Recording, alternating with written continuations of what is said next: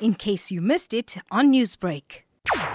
The app that is being developed by the University of Pretoria Institute for Sustainable Malaria Control and our partner TWF is basically giving information about malaria, the disease itself, how to prevent it, also the symptoms associated with malaria.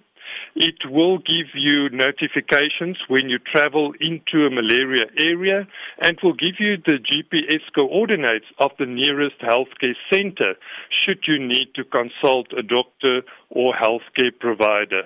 So it is aimed at travelers or anybody that would like to get more information about malaria, the risks of malaria, but most of all, how to prevent malaria. What response has this app received since its inception? The app has been developed and we recently launched the second phase, but we would like to roll it out to a much bigger platform and audience.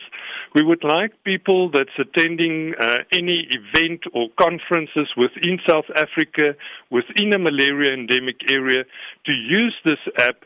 And in addition to that, we also developed a platform for healthcare providers where doctors and specialized nurses can log onto the app and get information, because not everybody is familiar and working on a daily basis with malaria.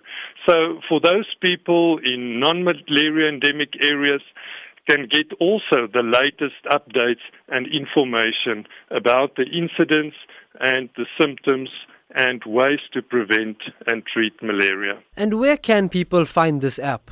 The app is available on the Android and the Apple iOS platforms. It's free of charge. You can just search for Malaria Buddy and download it. I'm sure it will be very helpful and hopefully save a few lives. Newsbreak, Lotus FM, powered by SABC News.